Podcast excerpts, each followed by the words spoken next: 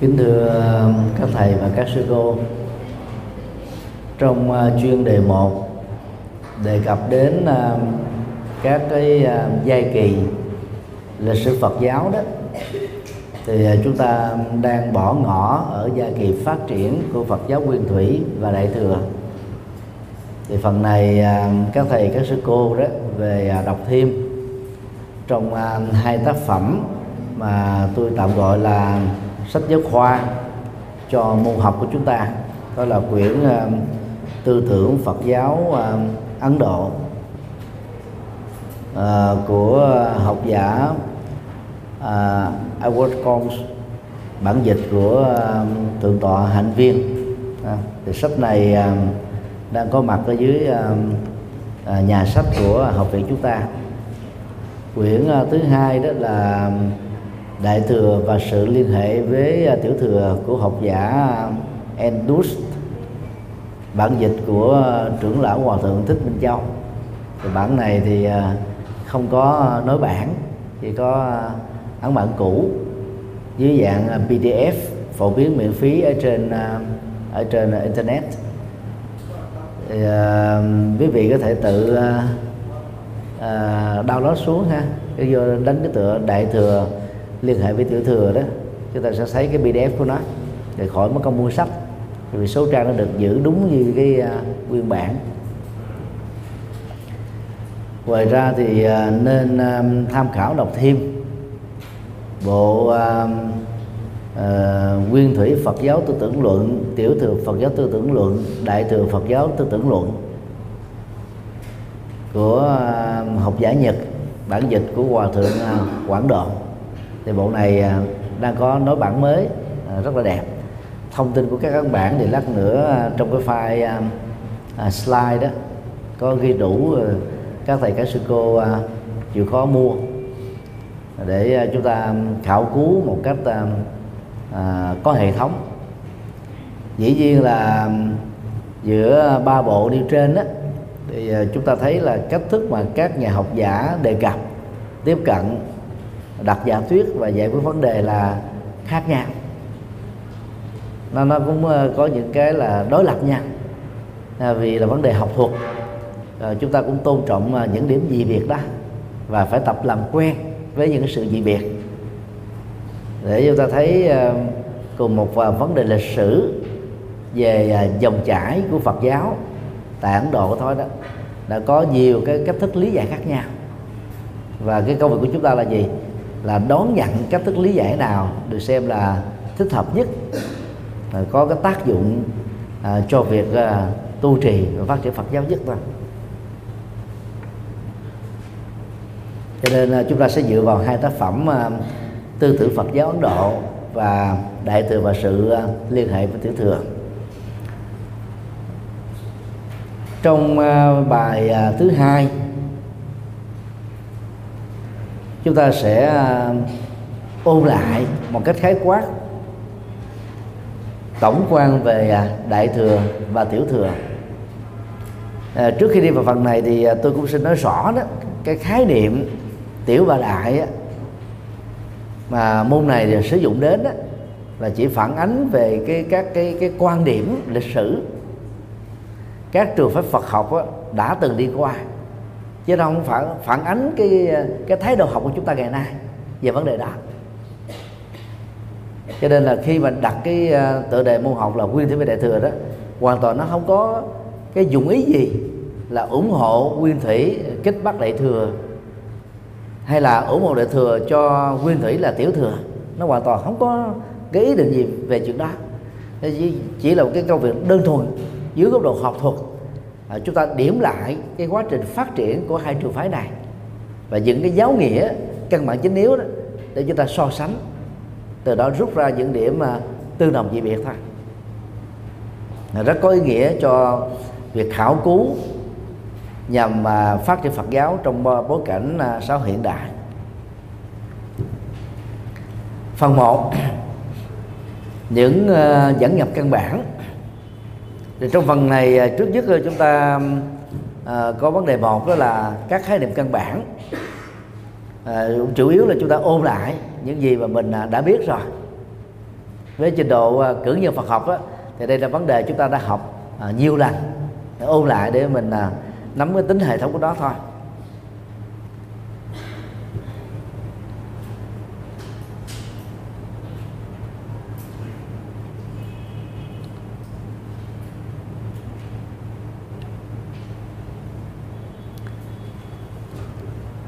A. À, Phật giáo uh, nguyên thủy. À, tiếng Anh đó thì uh, có một số uh, cách mô tả khác nhau. Dựa vào uh, góc độ uh, lịch sử đó thì các học giả thường định danh giai đoạn này đó là early Buddhism. Phật giáo giai đoạn sớm là Phật giáo giai đoạn đầu tức là dựa vào cái yếu tố thời gian, tồn tại và phát triển thôi chúng ta không nhấn mạnh đến cái cái bản chất của nó. Là nội dung mà trường phái này đó là chứa tải và giới thiệu đến quần chúng.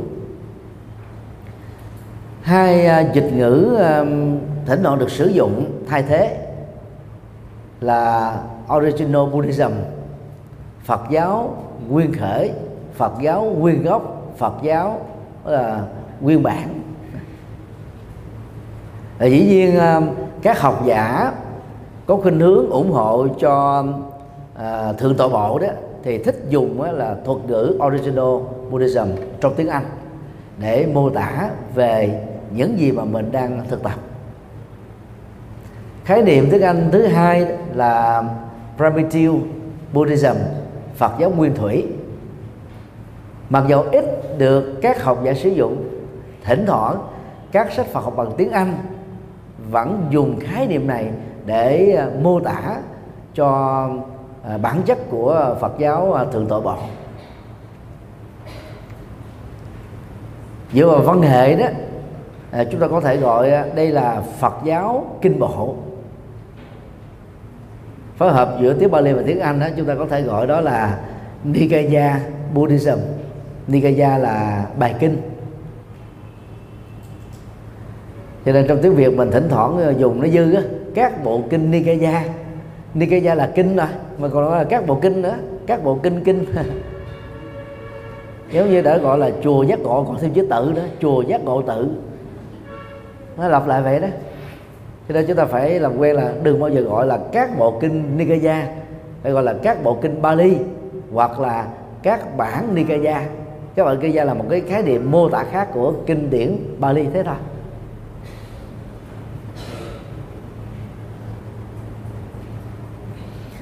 Đây là những ờ, khái niệm ờ, được sử dụng để chỉ cho ờ, tông phái sử dụng kinh điển có nguyên nguyên ngữ là Bali.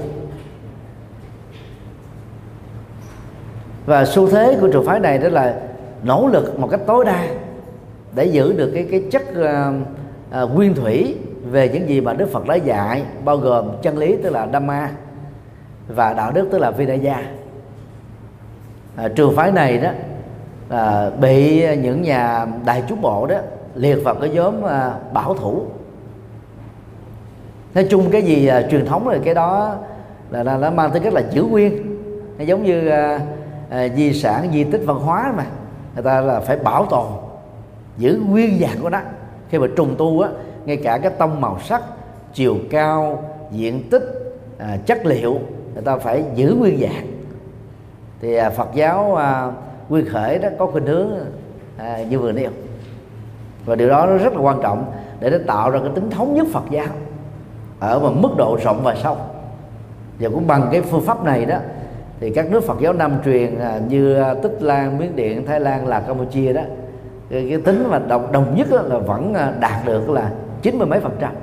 Còn những gì việc là, là thuộc về hình thức màu sắc rồi à, các cái à, nghi thức à, à, tụng trì hàng ngày vân vân. Nó không đáng kể lắm. Cho nên trải qua 26 thế kỷ à, trường phái này phát triển với một cái chỗ đứng rất mạnh. Như trong bài đầu tôi đã nói đó à, các nước này đó đều lấy đạo Phật làm quốc giáo hoặc là có khuynh hướng là quốc giáo hóa đạo Phật. Về à, phương diện à, địa chính trị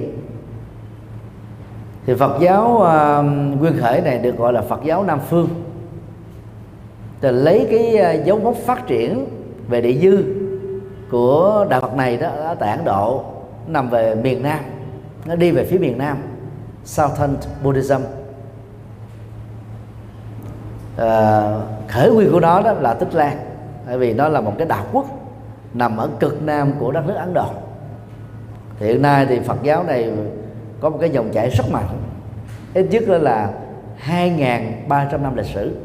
Đó là Phật giáo à, lâu đời nhất ngoài Ấn Độ. Và nói về cái tính truyền thừa đó là là dài nhất và liên tục nhất vẫn là tích lan ngay cả tích Lan còn hơn cả Ấn Độ. Vì Ấn Độ từ thế kỷ thứ 12 cho đến thế kỷ 20 đó cái dòng chảy Phật pháp nó bị là vắng bóng bị gián đoạn. Bởi um, Ờ, ý thức hệ chính trị của hồi giáo thay thế và sau đó là anh giáo. Ờ, trong khi đó là cái dòng chảy của Phật giáo Nam phương ở Tích Lan đó là xuyên suốt hai ba thế kỷ. Để để, để tạo ra một cái, cái cái sức mạnh cho cái dòng chảy này đó thì à, có những à, giả thuyết rằng là Đức Phật đó đã từng đặt chân lên đất nước Tích Lan ba bốn lần. Lankavara là là là là lăng già nhập. Lanka là nước Tích Lan nhập là đi vào. Thế thì giả thuyết và Đức Phật nói kinh điển đại thừa ở tại Tích Lan là một cái cái dấu chỉ cho thấy là người ta muốn nối kết Phật giáo vào cái giai đoạn mà Đức Phật đã còn sống đã được truyền bá tại đất nước này rồi. Như vậy đây là một cái trường phái chánh thống nhất có một cái sức uh, truyền thừa lịch sử là, là lâu dài nhất ngay cả còn vượt qua mặt Ấn Độ nơi à, là khai khai sinh ra đạo Phật. Và những dữ liệu về dấu à, bậc chân của Đức Phật ở tại vài ba nơi à, ở Tích Lan nó được xem như là dấu chỉ rất là thiêng liêng mà tăng ni và phật tử người ta thích là dựa vào yếu tố thiêng liêng đó để người ta là thân tập đạo phật. Chúng ta cũng bỏ qua luôn yếu tố lịch sử. Thế thực ra thì đạo phật du nhập tích lan từ à, phái đầu truyền giáo của đại đế Asoka mà trưởng đoàn đó là hoàng tử Mahanda là con trai của nhà vua và công chúa à, Sagamita là con của đức vua Asoka có lẽ về phương diện này đó cho đến giai đoạn hiện nay chúng ta chưa có phái đoàn truyền truyền giáo của đạo Phật nào. Đó là vĩ đại như là của uh, trường phái uh, đại đế Ashoka. Các nước uh, Miến Điện, Thái Lan, Lào, Campuchia đó là tiếp nhận đạo Phật thượng tọa bộ từ Tích Lan thôi. Thì dĩ nhiên là bên uh, miến điện người ta nói là ta uh, có giả thuyết rằng là ta tiếp nhận trực tiếp từ uh, ấn độ. Thì đó là những cái cái dị biệt về cách lý giải sự có mặt của đạo phật uh, uh, nam truyền ở tại nước này chứ còn uh, theo các nhà nghiên cứu chung đó thì uh, tích lan có một cái uh, cái chỗ đứng khá lớn trong việc giới thiệu phật giáo nam phương cho cộng đồng của những quốc gia theo khuynh hướng đạo phật này. Thì sang năm vào ngày 12 tháng 5 2017 đó thì chính quyền Tích Lan giáo hội bốn giáo phái của Phật giáo Tích Lan phối hợp với ủy ban tổ chức quốc tế đại lễ Phật đản Liên Hợp Quốc sẽ công bố đó. À, Tích là là cái hấp của Phật giáo à, thượng tọa bộ trên toàn cầu. Để, để nhấn mạnh về cái cái vai trò à, đạo Phật quyên chất ở tại đây. Thì đó là cái ủng hộ của cộng đồng Phật giáo thế giới cho cái dự án rất là quan trọng đó. Giống như một cái đôi như là cái mạng lưới à, điểm khởi quyên và từ đó đó là các cái trường phái Phật giáo uh, thượng tọa bộ đó, được à, phát triển.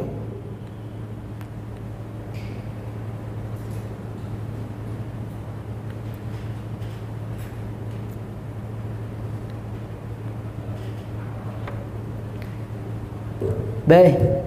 Phật giáo Đại thừa. Mahayana Buddhism á, thì từ đầu á, là tiếng uh, Sanskrit từ sau là tiếng Anh.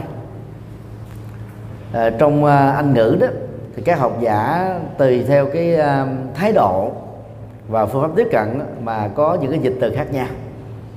Khi à, dùng à, chữ later Buddhism thì nó đối lập lại với early Buddhism, là Phật giáo giai đoạn sau, Phật giáo thời kỳ sau.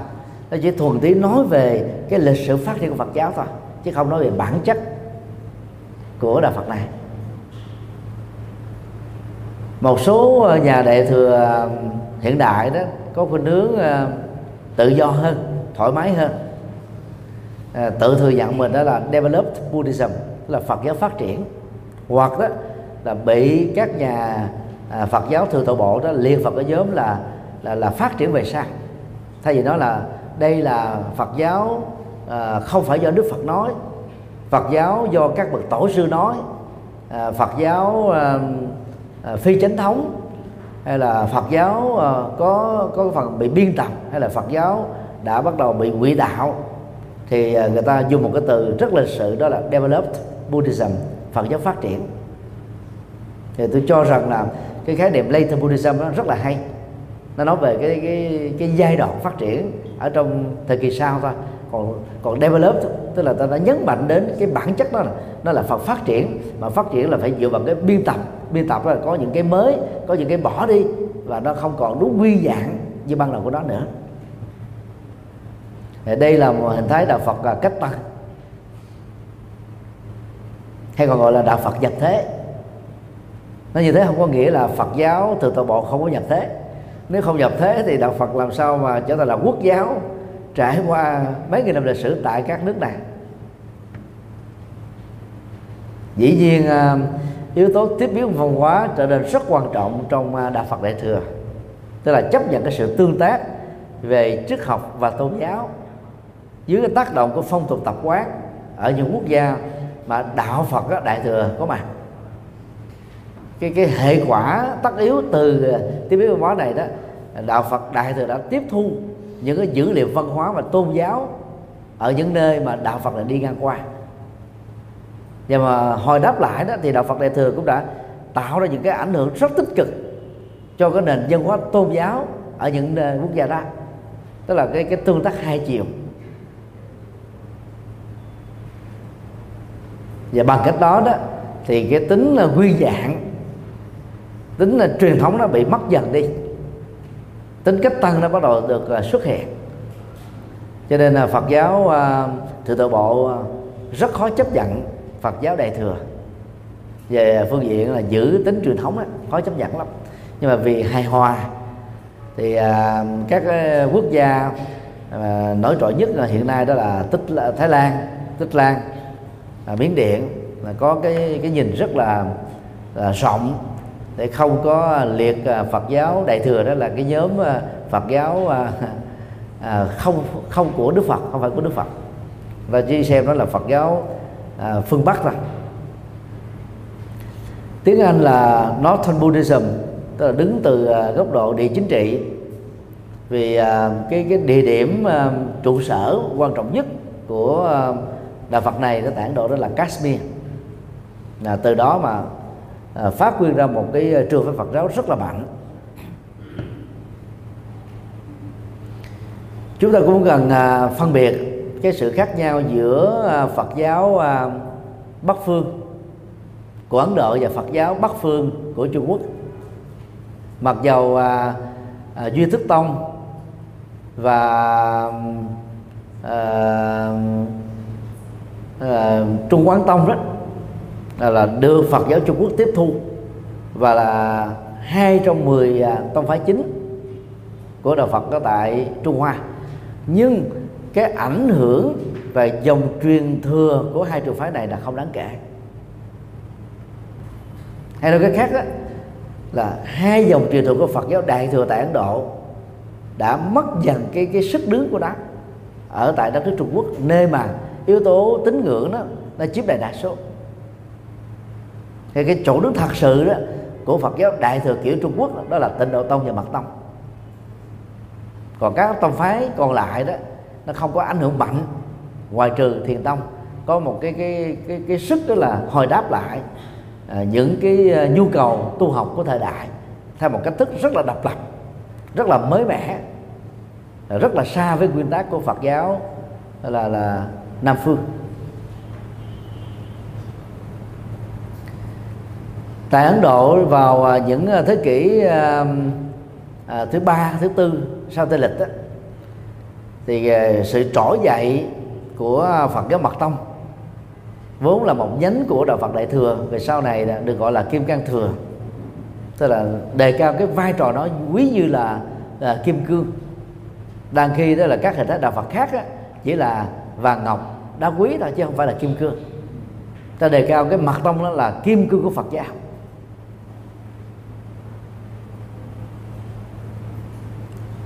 Cái nôi của Phật giáo Đại thừa phát triển đúng nghĩa. Nó không phải là Ấn Độ nữa mà là Trung Quốc. Với sự ra đời của 10 tông phái và Nhật Bản tiếp thu phát triển thành là 13 tông phái nay thành là hai mấy tông. Còn Hàn Quốc và Việt Nam á, chủ yếu là tiếp thu uh, có ba trường phái rồi Thiền Tông, Tịnh Độ Tông, Mật Tông. Ở uh, uh, uh, Hàn Quốc đó, thì à, uh, trường phái Thiền Tông á, vẫn còn phát triển mạnh không thua kém về tình Độ Tông. Còn Mật Tông á, là yếu thôi còn Việt Nam mình là uh, chủ yếu vẫn là tình Độ Tông. Thiền Tông mình không đáng kể. Nhưng Mật Tông lại càng là không đáng kể nữa.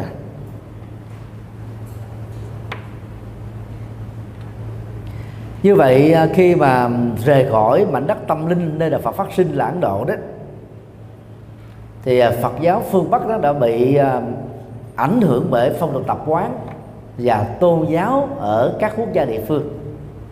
Qua quá trình đó là là tiếp biến văn hóa và toàn cầu hóa. Ở đây là điều mà chúng ta không thể phủ định. Bây giờ cái thực thể uh, hoạt động của uh, các uh, uh, trường phái chính Phật giáo Đại thừa ở tại Trung Quốc, Nhật Bản, Nam Bắc Triều Tiên và Việt Nam đó, là có phần thiên nặng về tín ngưỡng nó đối lập lại hoàn toàn với hình thái ban đầu của đạo Phật Đại thừa ở tảng Độ đó là phát huy trí tuệ và tâm thức. Đó là cái cái dòng chảy của lịch sử. Chúng ta thấy nó nó nó nó khác nhau rất là xa. Từ khởi điểm là trí tuệ mà đối tượng là tinh hoa của xã hội để tiếp nhận đạo Phật đại thừa. Và dân già đó, qua các quốc gia khác đó trở thành là một đạo Phật tín ngưỡng. Rất là gần với là các tôn giáo nhất thần và đa thần. Còn à, những bản kinh lớn mặc dầu thỉnh thoảng vẫn đọc tụng ở các chùa như là Hoa Nghiêm, Đại Bảo Tích, Pháp Hoa, Đại Bát Niết Bàn, à, Thủ Lăng Nghiêm, à, Lăng Già. Nhưng mà cái ảnh hưởng về sự hành trì của những à, bản kinh lớn đó là không có nhiều lắm. Là khi cái cái các cái bản kinh à, tín ngưỡng tịnh độ à, nói chung và tín ngưỡng à, à, Phật giáo đại thừa nói riêng đó thì thì có một cái sức sống rất là mạnh ở trong à, sinh hoạt tu học của à, quần chúng tại các nước phương Bắc.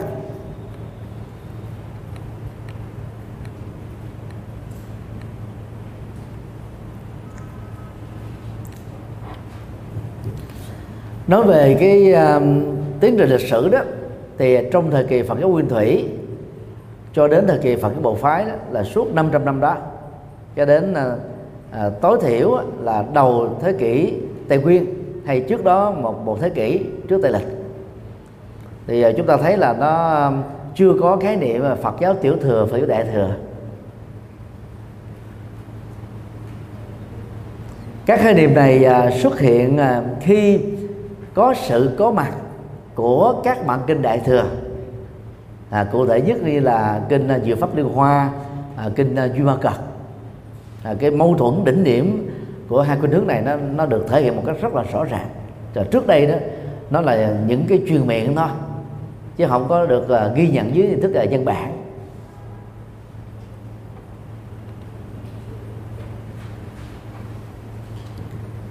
Vào năm 1950 đó hội uh, thân hữu Phật giáo thế giới World Fellowship of Buddhists viết tắt là à, uh, WFP uh, à, đã họp tại à, thủ đô Colombo, Tích Lan đề nghị là loại bỏ các khái niệm Phật giáo tiểu thừa và đại thừa ra khỏi dòng chảy chính thống và sinh hoạt thường nhật của tăng ni thuộc các trường phái Phật giáo nhằm tiến tới cái sự thống nhất Phật giáo về phương diện tư tưởng.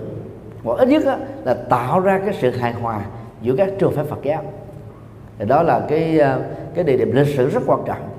Để từ đó đó chúng ta thấy là à, sau mấy thập niên bảy bảy tám thập niên đó, thì các cái mâu thuẫn à, du cái à, chụp mũ nhau à, kết án nhau à, đã giảm đi khá đáng kể. Về à, sự liên hệ giữa hai trường phái Phật giáo Nguyên Thủy và Đại thừa đó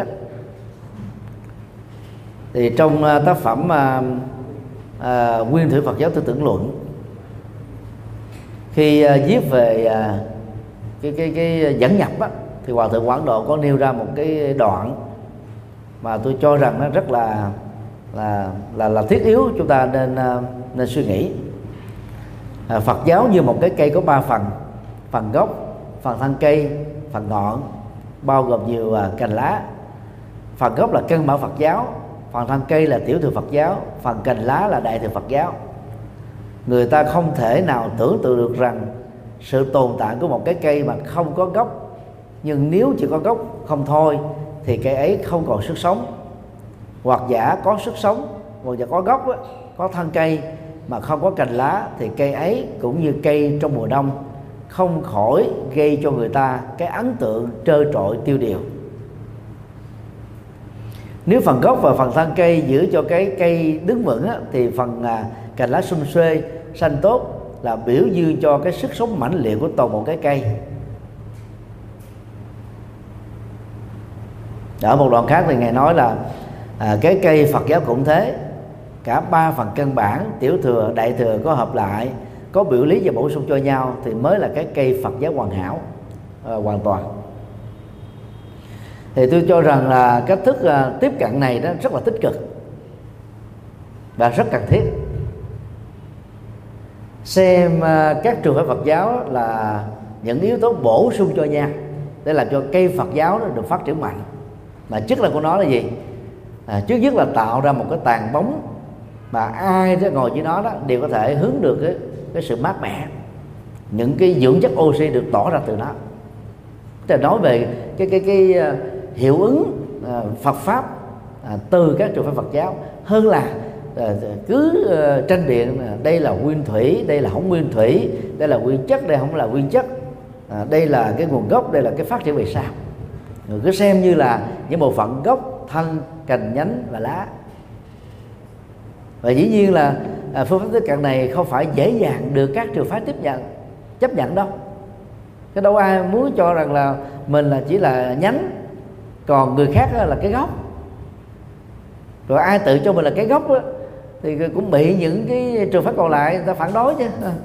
Ờ, tại sao tôi không được là gọi là cái gốc mà anh mới được gọi là cái gốc? Tại sao tôi phải bị là vốn là cành nhánh và lá?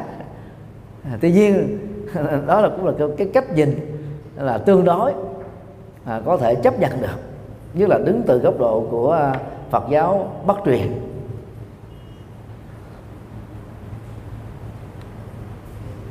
À, cái tiếng việt này cho thấy nó có cái mối liên hệ về sức sống.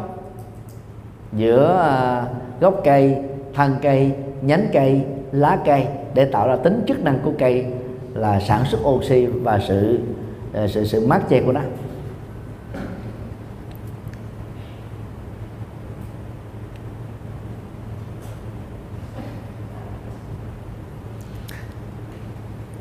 Tính liên hệ giữa hai trường phái này đó là cũng được thỉnh thoảng đề cập ở trong uh, kinh à, Bali và kinh Đa Hàm.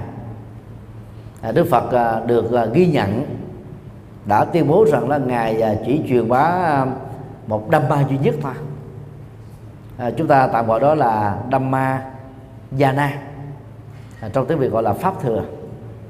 À, cổ xe chân lý thì lúc đó chúng ta không thấy là ngài đề cập đến à, à, tính à, hệ phái à, tính phát triển như là về sau này. Và pháp thừa đó đó được hiểu nôm na đó là tứ thánh đế đơn giản hơn là bát chánh đạo tức là một phần tư của tứ thánh đế. Đây là một trong những cái đoạn tiêu biểu và ra nó còn có những cái đoạn khác mô tả cùng nội dung. Này Ananda con đường tám chánh này là đồng nghĩa với cổ xe tối thượng là cổ xe pháp là sự chiến thắng vô thượng trong mọi chiến thắng. Nhiếp phục tham sân si. Tức là xem uh, con đường uh, bát chính là chiếc xe chân lý quan trọng nhất. Và nương vào cái chiếc xe đó đó à, người phàm trở thành chân chân nhân. Chân nhân á, trở thành là tiệm cận thánh nhân. Thánh nhân là trở thành à, tiềm thánh nhân thì trở thành thánh nhân. Thánh nhân á, thì từng bước rồi trở thành là phật. Và dĩ nhiên là cái cái thời điểm đó sẽ được diễn ra là trong tương lai. Trước nhân của bát chính đạo là nhằm mà giải quyết là toàn bộ các nỗi khổ niềm đau mà gốc rễ của nó đó như chúng ta đã hiểu rất rõ đó là tham ái sân hận và và si mê. Và các à, à, yếu tố tâm lý tiêu cực phát sinh từ chúng như vậy dựa vào cái đoạn kinh này đó thì à, đức phật đã khẳng định rất rõ đó chân lý của ngài là duy nhất thôi vì sao nếu mà so sánh với à, à, kinh pháp hoa thì đức phật nói là chân lý của ngài chỉ thuần có một vị giống như à, nước biển á, chỉ có một vị mặn thôi. Và vị chân lý của đức phật đó là sự giải thoát tức là giải phóng à, con người ra khỏi toàn bộ nỗi khổ và niềm đau.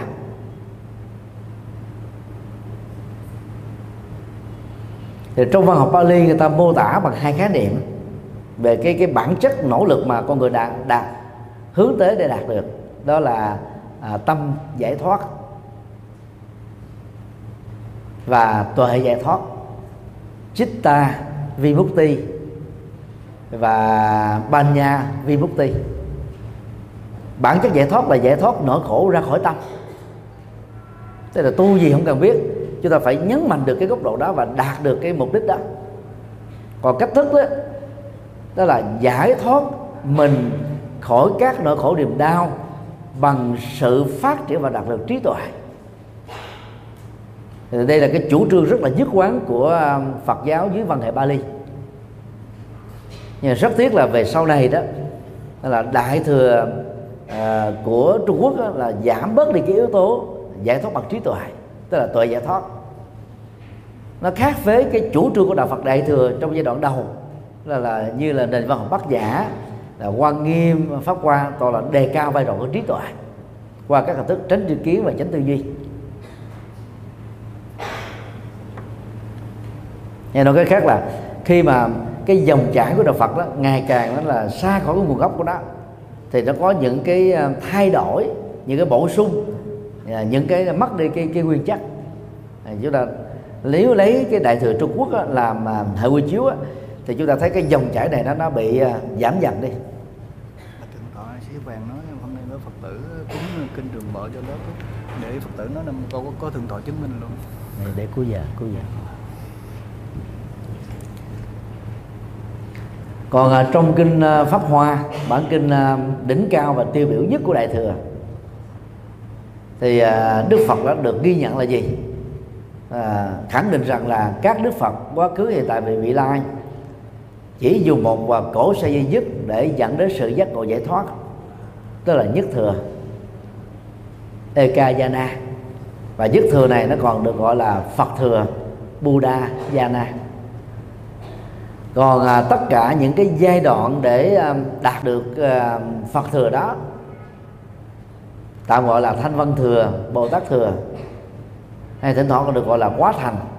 Như là một cái à, cái cái ví dụ tạm thời, giúp cho chúng ta đó là dừng chân tạm thời để cảm thấy mình không phải quá mệt mỏi đối với một cái con đường tâm linh quá dài, quá khó, quá lâu thì à, tính là phương tiện được đặt ra ở trận à, 1 phần 3 ở trận 2 phần 3 tức là thanh văn và bồ tát thừa. Chỉ là phương tiện thôi. Còn cái mục tiêu cuối cùng vẫn là là 3 phần 3 tức là cái phần cuối cùng tức là phật thừa. Như vậy thì ở đây đức phật à, đề cập đến cái sự giác ngộ à, tròn vẹn và tuyệt đối. Cái mà trong văn học Bali gọi là gì? Là phật quả. Thì à, cái cái à, quả phật á giữa nguyên thủy và đại thừa nó có phần là giống nhau? Nhưng mà đường đi lộ trình đi cách thức đi thì hai bên khác nhau. Nó chỉ khác nhau ở cách thức lý giải thôi. Chứ thật ra nếu chúng ta chịu khó đối chiếu so sánh những nội dung ở trong bồ tát đạo, thì nó cũng có, đó là tương đương ở trong, đó là a la hán đạo. Bằng những cái khái niệm khác nhau thôi. Có phần á, có điều là trong đại thừa ta mô tả rất chi tiết, rất ấn tượng, rất phong phú. Còn ở trong nguyên thủy đó, thì mô tả một cách rất là khái quát.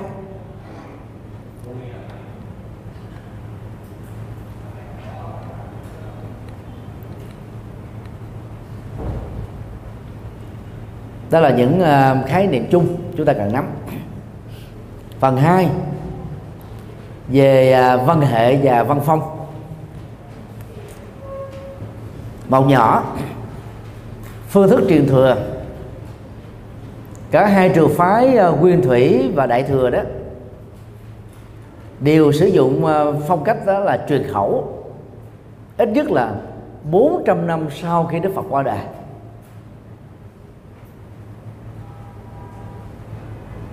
Sau đó mới được biên tập thành là kinh điển. Hiện nay tại tích lan đó có một số ngôi chùa vẫn còn giữ cái uh, truyền thống uh, khắc kinh ở trên lá bối. Lá bối nó có cái hình đồ dài gấp mấy lần so với lá dừa. Cái cạnh của lá bối nó bự gấp hai gấp ba lần lá dừa. Và người ta phải dùng một cái loại hóa chất đặc biệt để à, tẩm ướp vào trong lá bói. Nhằm à, là làm cho nó trở thành à, hữu dụng hơn sau đó đó người ta dùng một cái thanh gỗ tròn và đặt cái lá bói đó, đó kéo lên kéo xuống như thế này cho toàn bộ lá bói đó nó, nó trở thành là phẳng lì ra. Sau đó mới dùng một cái loại viết đặc biệt. Nó là như một một cái dụng cụ khác á những cái viết bằng viết khắc thì sau đó mới nhờ à, những à, nghệ nhân viết chữ thật là đẹp. Là khắc ở trên cái chiếc lá bói đó. Mà cái à, đường rộng của nó đó, nó khoảng chừng năm sáu cm và chiều dài đó, nó tùy nơi có khi đó là, gọi là bốn tấc, có khi là một thước khi là thước mấy. Thì đây cái phong cách gọn thì nó khoảng chừng năm tấc để để trong các tủ kinh và bằng cái phương pháp này đó thì người ta mới lưu trì được cái kinh điển. Sau khi cắt xong thì vẫn chưa sử dụng được. Người ta mới loại dùng một cái loại à, mực đặc biệt ở tại tích lan nó giống giống như là cái loại mực tàu của trung quốc và việt nam. Và dùng một cái loại giải chấm vào cái loại mực đó là tô đầy lên trên cái chiếc lá bói này. Thì chỗ nào nó có chữ khắc đó, thì tự động nó giữ mực lại còn chỗ nào không có chữ khắc á, thì chúng ta chỉ cần lấy cái cái vải sạch đó, lao lên thì chiếc lá bói nó trở thành là trắng phao. Theo cái, cái màu đó là và, và vàng nhạt giống như là là, là trứng gà nhạt vậy còn cái chữ đen nó được nổi nổi rõ lên và để qua hàng thế kỷ mật đề không phai. Ngày um, 22 tháng 12 2016 đó thì tôi có dịp đến à, cái ngôi chùa à, được xem là kết tập kinh điển lần thứ tư ở tại Tích Lan để à, trải nghiệm à, cái, cái cái cách mà khắc chữ ở trên à, chiếc lá bối đó. Thì sẽ rất là thú vị. Và đó là cái sáng tạo rất là thông minh mà các tổ à, Phật giáo nguyên thủy ở tại Tích Lan đã làm. Nhờ đó mà à, ấn bản đầu tiên á, của kinh điển đó đã được à, à, ghi nhận dưới hình tức là các chiếc lá bói.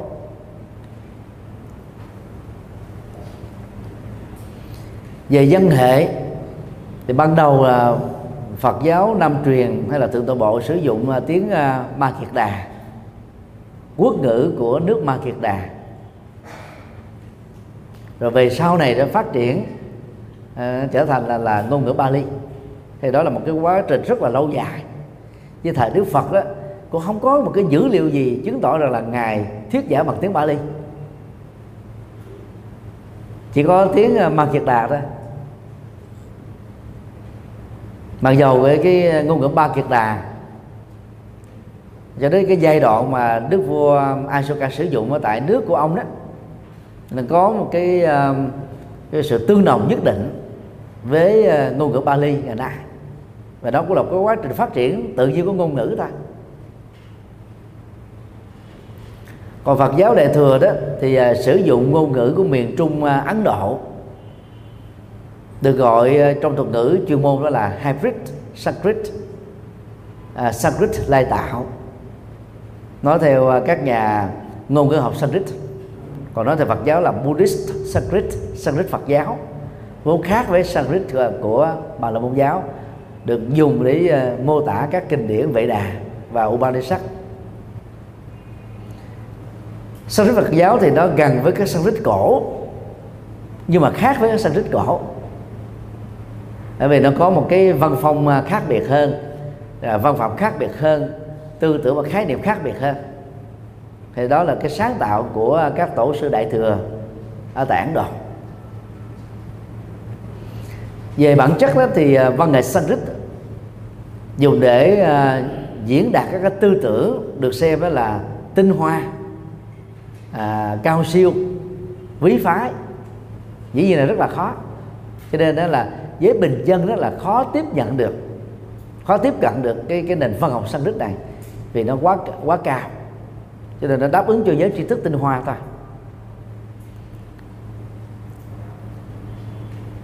Trong lịch sử ờ, truyền đạo đó thì uh, chùa phái thượng tọa bộ không thừa nhận uh, tất cả các bản kinh được viết bằng uh, Sanskrit Phật giáo là Buddha Vajana tức là lời Phật dạy. Ta xem đó là các vị uh, uh, tư tưởng đại thừa mà chúng ta thường gọi là Bồ Tát đại thừa hay là tổ sư đại thừa đó đã sáng tác ra nhằm đáp ứng lại các cái nhu cầu triết học và tôn giáo lúc bấy giờ. À, ngôn ngữ dịch à, phổ thông nhất của à, văn hệ Sanskrit đó, đó là Hán cổ và Tạng ngữ hiện nay Tạng ngữ thì, thì có một cái chỗ đứng à, khá vững. Và các nhà sư Tây Tạng ở tại Sa Náp trong vòng mà hai chục năm qua đó đã nỗ lực và tiếp tục đó là phục dịch lại từ cái à, đại tạng của tây tạng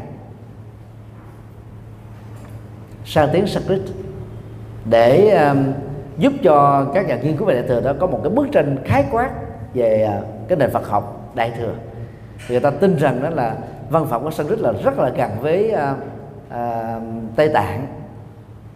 Và các nhà dịch giả Tây Tạng thì rất là trung thành. Cho nên à, việc mà tái phục dịch từ tiếng Tây Tạng đó sẽ giúp cho người học nó có một cái bức tranh tương đối là chuẩn hơn là dịch từ các cái à, bản kinh từ Hán cổ. Chúng ta không thể khẳng định rằng là à, trong văn hệ tạng ngữ đó, và đại tạng của tây tạng đó, là không có những phòng biên tập về sao chắc chắn là có. Nhưng là cái mảng về kim cang thừa. Ngoài cái bản kim cang thừa ra đó thì cái tính trung thành với ờ, phần cấp đại thừa từ tiếng đức đó thì Phật giáo Tây Tạng đó đạt được ở mức độ cao hơn Trung Quốc. Ấn bản đại chánh tăng tu đại tạng kinh uh, ra đề vào uh, thập niên 20 của thế kỷ 19 á, của thế kỷ 20 thì à, đã có một cái à, bộ phận được gọi là nghi tở bộ. À, liệt à, à, vài trăm bản kinh. Mà các học giả Nhật Bản cho rằng đó là các kinh do Trung Quốc đó là biên tập hay cách khác là biên soạn và viết ra. Thực tế đó thì cái số lượng đó nhiều hơn. Nó có thể lên đến là vài ngàn kinh. Nhưng mà vì cái à, hài hòa giữa các à, trường phái Phật giáo đó nó không được liệt vào trong cái ghi tự bộ chúng ta có thể dựa vào văn bản học à, dữ liệu văn hóa để thấy rõ đó đâu là những bài kinh đó, nó có cái dữ liệu văn hóa của Trung Quốc quá nhiều.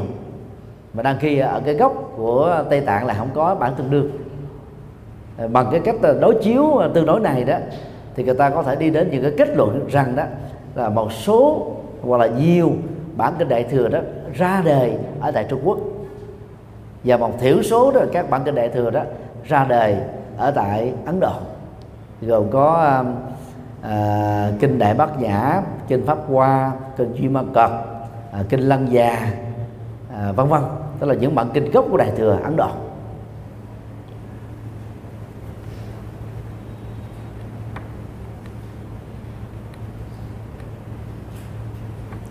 À, sự khác nhau về à, hai loại văn hệ không chỉ đơn thuần là dân phạm và ngôn ngữ nó dẫn đến cái sự khác biệt về tư tưởng.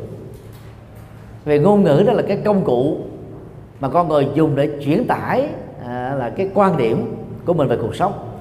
Và các nhà Phật học trong lịch sử Phật giáo tại Ấn Độ đó cũng như thế mượn ngôn ngữ và dân phạm của nó để là diễn tả cái khuynh hướng Phật học mà mình đó là chọn và đi theo.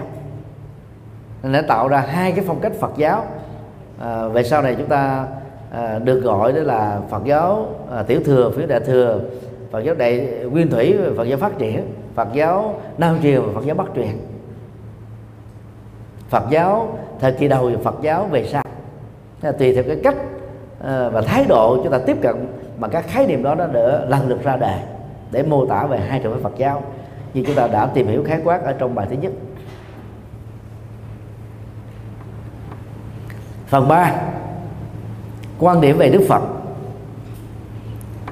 Chúng ta thấy à, nó có những cái quan điểm mà mấu chốt về à, cuộc đời 80 năm của Đức Phật qua những vấn đề như sau.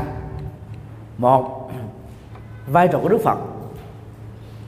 Thì à, trong Phật giáo Bali đó Đức Phật được xem là đấng toàn giác. Và ngài là đấng toàn giác duy nhất theo đúng nghĩa của từ này còn à, các bậc a la hán á, là những bậc á, là đạt đến sự giác ngộ dưới sự dẫn dắt của đức phật. Và quả chứng của họ đó là, là a la hán chỉ có một cái cái trường hợp duy nhất là à, vẫn dùng cái chữ à, buddha ở về sau đó là độc giác phật.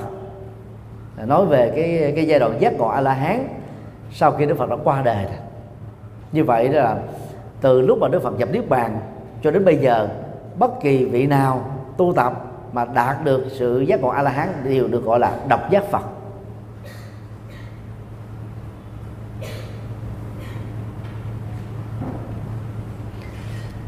Trong ờ, giai đoạn uh, nguyên thủy đó thì ờ, đức phật chỉ có ba tuệ giác thôi.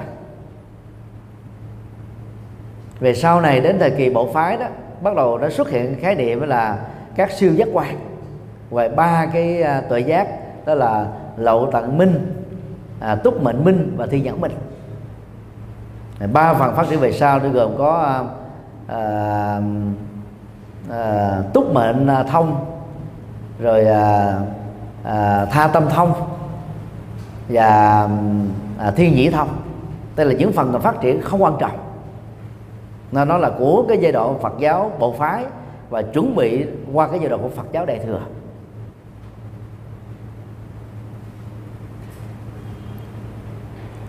Nói về à, à, đóng góp to lớn của Đức Phật đó thì cả hai trường phái Phật giáo đều xem Đức Phật đó giống như là à, hoa u đàm.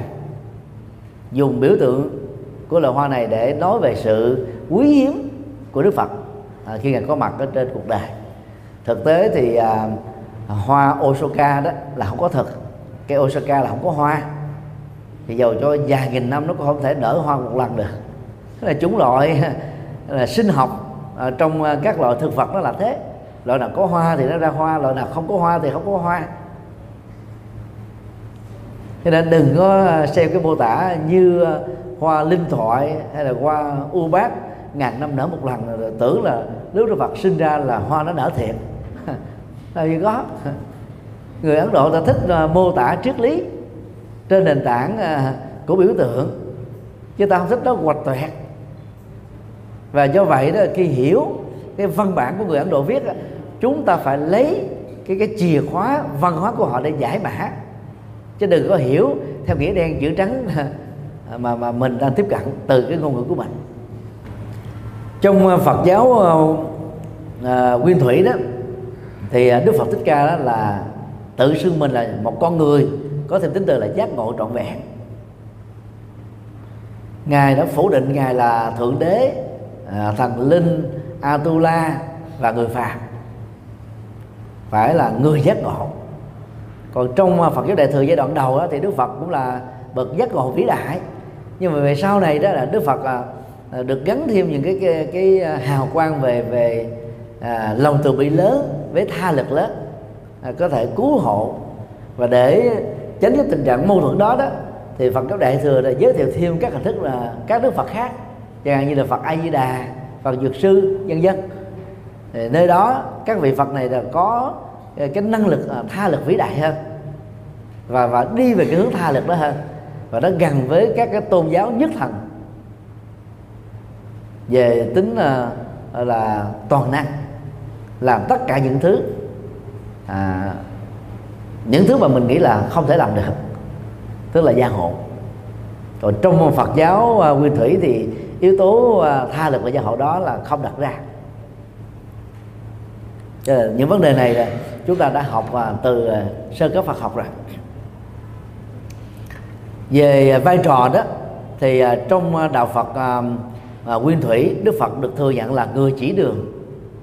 Không hơn, không không không kém. Còn các khái niệm mà ngài đó là đại y vương tức là lấy ờ, góc độ ờ, y học để mô tả về cái chức năng giá trị chân lý của Đức Phật. Thì đó là những cái phát triển về sau này thôi. Còn cái khái niệm người chỉ đường nó rất là hay. Tức là Đức Phật không thể đi dùng con đường mà mọi người phải đi đi theo sự hướng dẫn của ngài. Như vậy là cái tính tự lực nó tự động nó được đặt ra rất là cao. Sau này ờ, khi xem Đức Phật là, là đấng pháp dương à, đấng pháp chủ đấng đại y vương đó thì chúng ta thấy là đức phật là cái người ban cho à, các cái phương thuốc. Và chúng ta là cái người là uống những cái phương thuốc này. Thì yếu tố đó nó cũng rất là ấn tượng. Nhưng mà từ đó nó, nó là dẫn ra đến những cái tình trạng đó là thuốc rồi có cái thuốc là tuyệt hảo à, trị bá bệnh à, nó được xem là vua của các loại thuốc. Rồi, à, à cũng có những loại thuốc là bình dân là thuốc là nó chỉ là trị à, giai đoạn đầu thôi. Ờ, nên nó, nó tạo ra cái phân chia cao thấp về bản chất pháp môn. Tức là giai đoạn Phật giáo đại thừa bắt đầu nó dẫn khởi đến những cái quan điểm đó. Nhưng mà mục đích đó, dù là đạo sư chỉ đường hay là bậc đạo đại dương thì cái vấn đề chính yếu là chỉ ra nguyên nhân của khổ đau để kết thúc nó với những con đường nhất định và sự thực tập. À, trong đại thừa đó cũng nhằm đến cái mục đích là làm thế nào để kết thúc khổ đau này.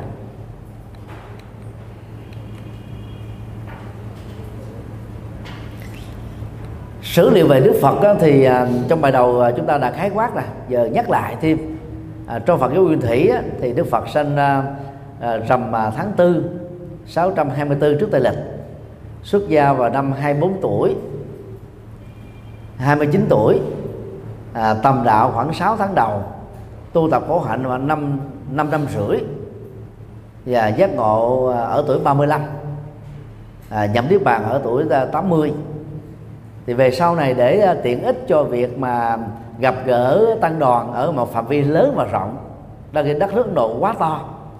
Thì thay vì đó là các cái sự kiện đảng sinh, thành đạo chuyển pháp luân, nhập niết bàn à, tổ chức những cái ngày khác nhau, thì tăng đoàn lúc bây giờ đã có một cái quyết định rất là sáng suốt, lấy ba cái sự kiện quan trọng nhất là đảng sinh, thành đạo, nhập niết bàn, đó là dồn vô cái ngày đảng sinh, đó là rằm tháng tư. Chứ thực tế đó là à, thành đạo và nhập niết bàn là, là những ngày khác. Nó không thể trùng ờ, trùng ngày với nhau được. Vì cái tiện ích mà người ta phải phải gộp ba vào trong một. Còn chuyển pháp luân đó là cái cái công việc 45 năm. Cho nên người ta không lấy một cái cái thời điểm nhất định một cái ngày nhất định. Cho nên ta không đem cái đó vào trong cái ngày tam hợp. Chứ đừng có nghĩ một cách đơn giản là đản sinh thành đạo những đức bàn của đức phật đều diễn ra vào ngày rằm tháng tư. Chuyện đó không có thật đâu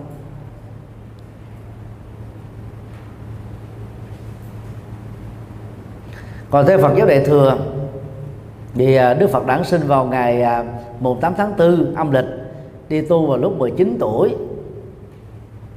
Vào ngày à, mùng 8 tháng, tháng 2 rồi có 5 năm tầm đạo 6 năm tu khổ hạnh à, giác ngộ vào ngày à, mùng 8 tháng 12 vào lúc ngài được 30 tuổi. À, nhập diệt vào lúc ngày 79 tuổi vào à, ngày rằm tháng 2 tức là ngày à, có 49 năm à, thiếu pháp giảng kinh. Và kinh đại bảo niết bàn đó đi theo một cái khuynh hướng là cho rằng đó tất cả những cái diễn tiến về lịch sử của đức phật thích ca trên cõi ta bà này đó đều mang yếu tố thể hiện. Mà nói à, theo ngôn ngữ à, à, văn nghệ ngày nay đó là đóng kịch thôi. Đức phật đóng một cái vở kịch giả vờ thôi chứ còn ngài đã giác ngộ rồi à, xuống à, từ cõi trời à, đâu xuất à, có mặt ở tại cõi đời này à, trải qua một cái cuộc sống giống như người phàm ta. Chứ đó không phải là cái câu chuyện thật đó. Đó là câu chuyện à, đóng kịch thôi. À, kinh hoa nghiêm cũng có cái khuynh hướng mô tả tương tự. Và đây là hai cái quan điểm rất là dị biệt về à, sử liệu liên hệ đến đức phật.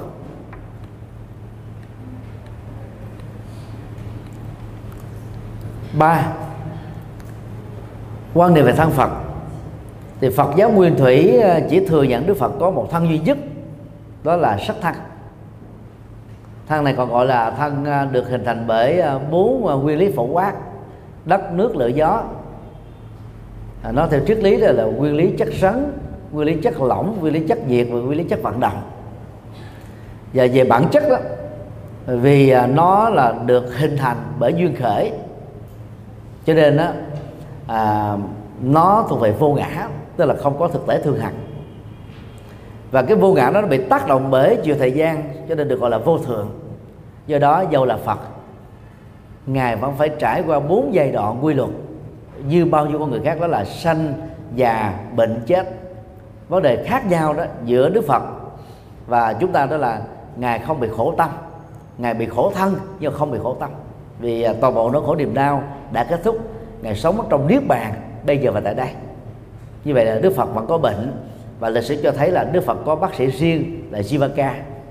Và ngài chết á, vì à, chứng bệnh à, gần gần giống như là ung thư bao tử.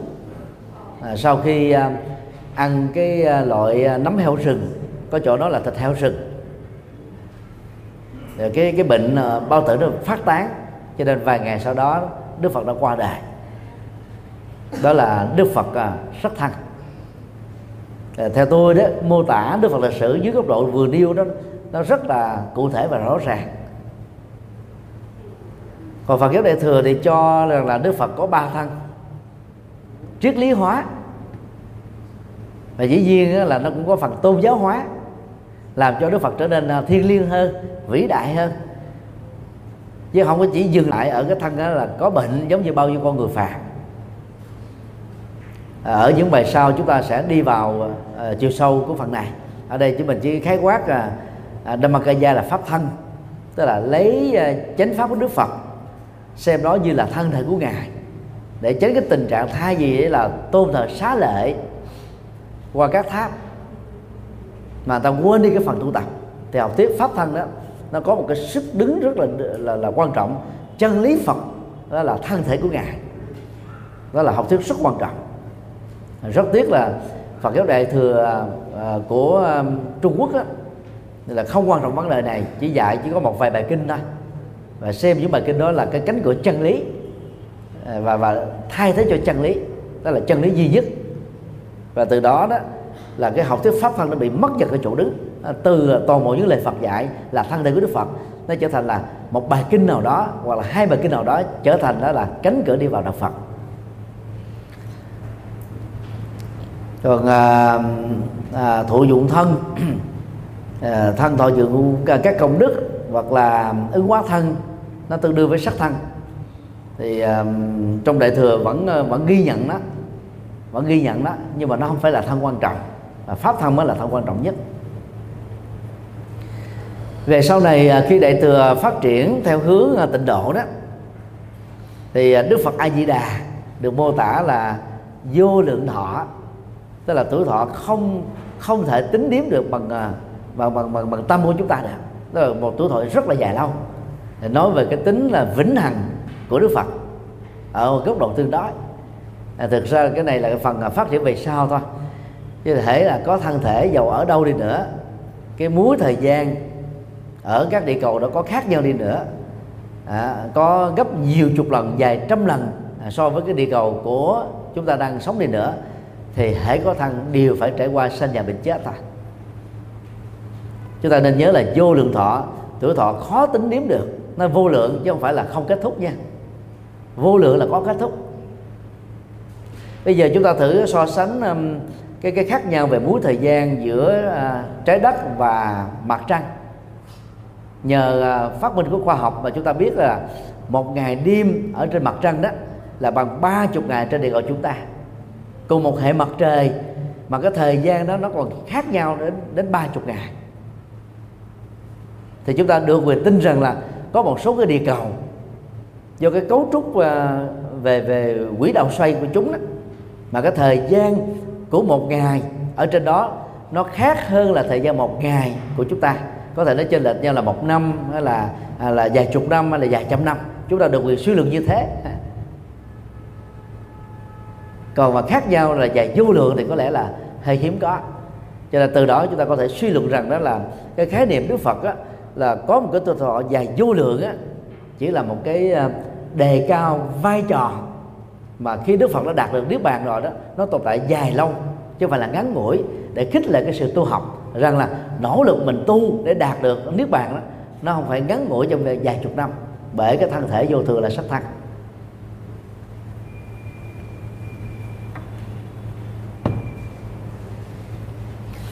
điều này nó liên hệ đến vấn đề thứ tư, đó là số lượng phật và thọ mạng của phật phật giáo nguyên thủy á, lúc đầu á, thì chỉ ghi nhận có một đức phật lịch sử thôi đó là đức phật thích ca. Tuổi thọ của ngài là 80 năm. So với tuổi thọ của thời điểm lúc bấy giờ là đã vượt trội rồi. Tuổi thọ trung bình của người Ấn Độ thời Đức Phật là khoảng 50 tuổi. Nếu Đức Phật không có 6 năm khổ hạnh thì có lẽ là tuổi thọ của Đức Phật đó dài hơn 80 tuổi cái sáu năm khổ hạnh đó nó đã tàn phá sức khỏe của Đức Phật. Nó ảnh hưởng đến ờ, bệnh bao tử về sau này. Là bởi vì à, khổ hạnh ép sát mà. Cho nên cái di chứng về bệnh bao tử đó vẫn đeo mang và hành hạ Đức Phật. Đến độ Đức Phật buộc phải có bác sĩ riêng để xử lý những cái bệnh bệnh lý của thân. Thì sau này à, Phật giáo nguyên thủy à, cũng phát triển thêm là à, bảy đức Phật quá khứ. Rồi phát triển đến bây giờ đó ra đến là 24 Phật quá khứ, rồi đến 28 Phật quá khứ. Thì trong văn hệ Bali đó, về sau này thì chúng ta vẫn thấy cái Phật quá khứ như thế. Chứ thực ra trên quả địa cầu này chưa từng có Phật quá khứ nào hết á. Phật Thích Ca là Phật đầu tiên. Người ca sát là đạo Phật. Trước Phật Thích Ca là chưa từng có đạo Phật tồn tại. Nhưng mà tại sao là trong Phật giáo nguyên thủy tự xưng mình là là giữ nguyên gốc mà vẫn có cái tình trạng này? Lý do rất đơn giản là người Ấn Độ không dễ dàng chấp nhận cái mới. Nếu chúng ta so sánh với đạo Kỳ Na. Mahavira là người sáng lập ra đạo này đó là đi tu trước Đức Phật 6 năm. Và cũng là thái tử là là bỏ ngồi đi tu. Thì ông á, được là trường phái kỳ na giáo liệt vào là tổ sư thứ 24 trước ông đã có 23 vị sáng tổ rồi thế thì cũng giống y hệt như là cái cái cái kịch bản mà đạo Phật sử dụng. Thay vì là là là vận động người ta chấp nhận cái chân lý mới này nó khó thì phải nói là trước ờ, là, là Đức Phật Thích Ca đã có 28 vị Phật quá khứ rồi. Như vậy Đức Phật đó đã đi lại cái chân lý mà các Phật quá khứ đã từng đi thôi. Phát hiện ra con đường đã từng có. À, kinh tương ương đó là nhấn mạnh đến góc độ đó. À, qua một cái cái ẩn dụ về lỗ đài.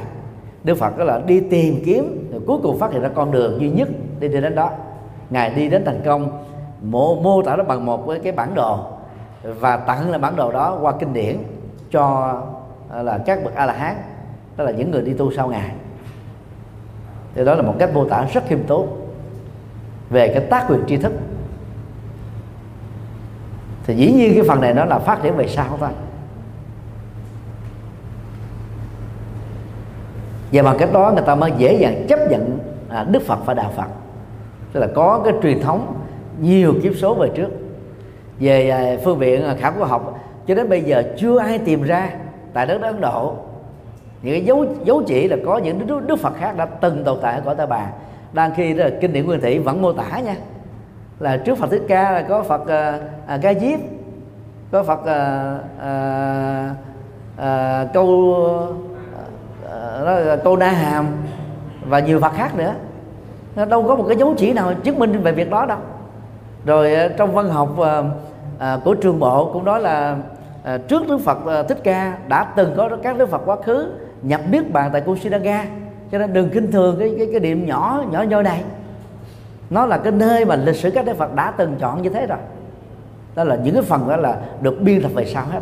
Cho nên giàu tự sự là nguyên thủy. Yếu tố đó là phát triển và là, là biên tập đã có ở trong Bali này chúng ta phải mạnh dạn là thừa nhận vấn đề này dưới góc độ là khảo cổ học và và di truyền học. Còn thọ mạng của các đức phật ở trong đại thừa đó thì rất là dài lâu. Dài lâu. Và lâu nhất như đã nói đó đó là là phật a di đà đó là phần phát triển về sau thôi. Như vậy thì hai trường phái phật giáo á, đều chấp nhận là có phật tương lai. Đều chấp nhận là có phật quá khứ. Và phần có phật quá khứ chỉ là một cái hỗ trợ thôi. Để đó chân lý này đã có sẵn có phật ra đề phật ra đề nó vẫn là tứ thánh đế thôi.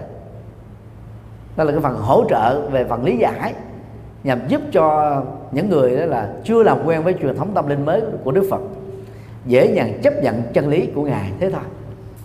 Có còn à, theo lịch sử là chưa từng có Phật quá khứ. Phần 4 các giáo pháp à, căn bản chúng ta sẽ à, khảo cứu rộng ở những cái chuyên đề sau cho từng vấn đề một ở đây à, chúng ta à, giới thiệu khái quát về những cái điểm à, tương đồng mà trường phái Phật giáo Nguyên Thủy, Phật giáo Nhất Thiết Hữu Bộ và Phật giáo Đại thừa cùng chấp nhận. trước nhất là về phần giống. Tứ Diệu Đế đó là trong giai đoạn đầu của các trường phái Phật giáo đó, được xem đó là kim chỉ nam của thực tập Phật pháp. Về à, lịch sử tư tưởng học, thì à, tứ thánh đế đó là phương pháp luận tâm linh quan trọng nhất của Đức Phật. Được ngài à, triển khai cho năm bạn đồng tu ở tại Dường Nai. Về sau này kinh di giáo của đạo Phật Đại thừa có xuất xứ từ Trung Quốc đó gắn thêm một cái dữ liệu mà tôi cho rằng rất hay. Đó là trước khi qua đời đó, Đức Phật Thích Ca đã hỏi lại các đồ đệ của ngài, có ai còn thắc mắc về tứ thánh đế?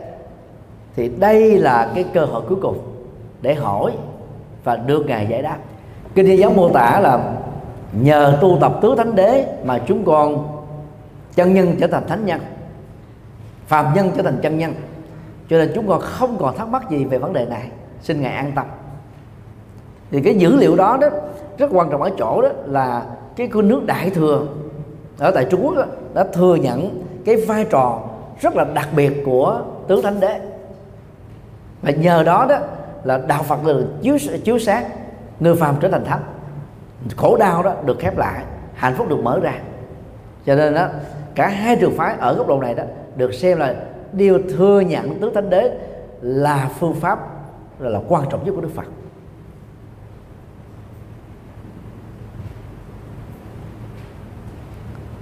Và theo tôi đó khái niệm mà tám bốn Phật pháp ngôn là phát triển về sau thôi.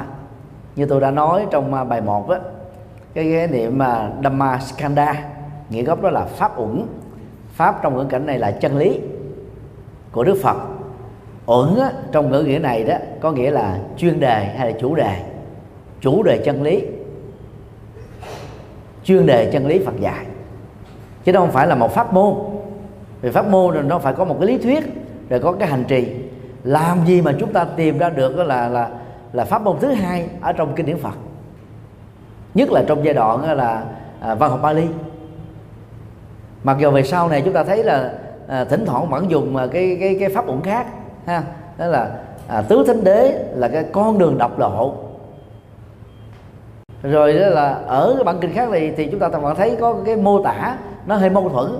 À, tứ niệm xứ là con đường độc lộ. Hay là à, thất tinh tài là con đường độc lộ dẫn đến sự giải thoát. Như vậy khi mình mình liệt những cái cái bài kinh đó một cách song song đó thì đâu là độc lộ duy nhất? Thực tế đó, đó là 37 phẩm trợ đạo. À, trong đó có tứ niệm xứ được gọi là độc lộ trong một số bài kinh đó đó là những phần biên tập thôi. Chứ vì nó là một cái phần được phát triển về sau này từ là bát chánh đạo mà. Cho nên tứ thanh đế văn là độc lộ lớn.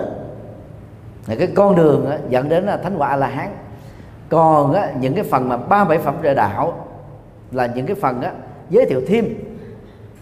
Có càng tốt không có thì cũng không sao. Còn các bản kinh đại thừa đó Dạ, lớn như là pháp hoa, hay là hoa nghiêm, hay là đại bảo tích, hoặc là bác nhã ba la mật là theo tôi đó, là phần triển khai rộng của chánh chi kiến này để mà đề cao cái cái cái giá trị của của trí tuệ, với là bản chất của đạo Phật. Thì sau này người ta phát triển đó trở thành là pháp môn. Chứ thực ra nó về bản chất nó là nó là trí tuệ. Đào sâu vào trí tuệ.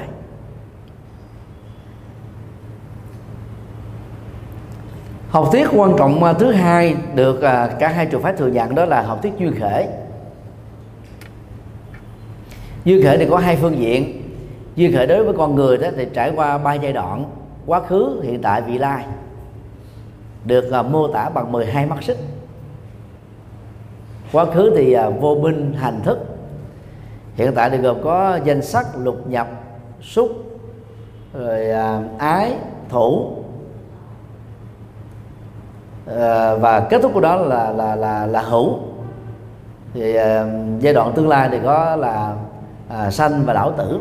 Nó lập lại cái quy trình của giống như là là là, là à, 10 cái mắt sức đầu rộng về à, thế giới và vũ trụ này đó thì có lý dương khể bao quát. Theo cái công thức là cái này có dẫn điều kiện cho cái kia có cái này sinh tạo điều kiện phát sinh cái khác cái này không dẫn đến cái không cái khác và cái này không có mặt đó dẫn đến sự kết thúc và những cái còn lại. Cho đó là cái mô tả bao quát bốn câu chứ thực ra chúng ta có thể ờ, là, là đảo lộn vế đó để chúng ta có những cái ờ, dương duyên khể đó là phức tạp hơn. Do cái này không có mà cái kia có do cái này ờ, có mà cái khác không có. Chứ không phải là lúc nào cũng là thuận chiều hết nó có những cái, cái tác động dương khể ngược chiều thì giống như Việt Nam mình thường nói là nhờ thằng dốt mà đỡ thằng khôn. Không phải là do cái dốt này dẫn đến cái dốt kia? Nó chỉ là một chiều. Còn có những cái cái dốt này nó tạo cái khôn. Cái khổ người này nó tạo hạnh phúc của người khác. Cái mất mát tổn thất của người này về kinh tế dẫn ra cái điều kiện cho người khác được thành công. Nó rất là phức tạp. Đó là trường phái Phật giáo nào cũng chấp nhận đó là học thuyết duyên khể hết. Đó là học thuyết gốc học thuyết thứ ba đó là học thuyết vô ngã và vô thường. Chúng ta không cần thiết phải tách ra hai học thuyết độc lập. Ta pháp ấn là khái niệm đó là đưa về về sau này thôi. Chứ lúc đầu đó đức phật chỉ nói là là, là, là vô ngã và vô thường. Vô ngã về phương diện à, à, vật lý học. Vô vô thường về phương diện à, là thời gian học. Vật lý học là liên hệ đến không gian. Và các vật thể trong đó có con người đó tồn tại không tách rời khỏi một cái cấu trúc là không thời gian không gian và thời gian. Nó phải gắn kết với à, chúng ta được sinh ra trong một cái bối cảnh không gian nhất định. Ngày xưa là ở rừng bây giờ là ở nhà thương thỉnh thoảng ở ngoài đường khi ở trong nhà. À, nó có một cái không gian nhất định. Còn thời gian đó là năm tháng ngày giờ giây được xác định là khai sinh nên là cái mối quan hệ giữa vô ngã vô thường là không tách rời nhau. Chỗ nào đó có sự vật, chỗ đó có cái cái thực thể vô ngã. Và nó nó nó tồn tại theo cái cách thức vô thường. Cái chi phối và tác động này nó như là một quy luật.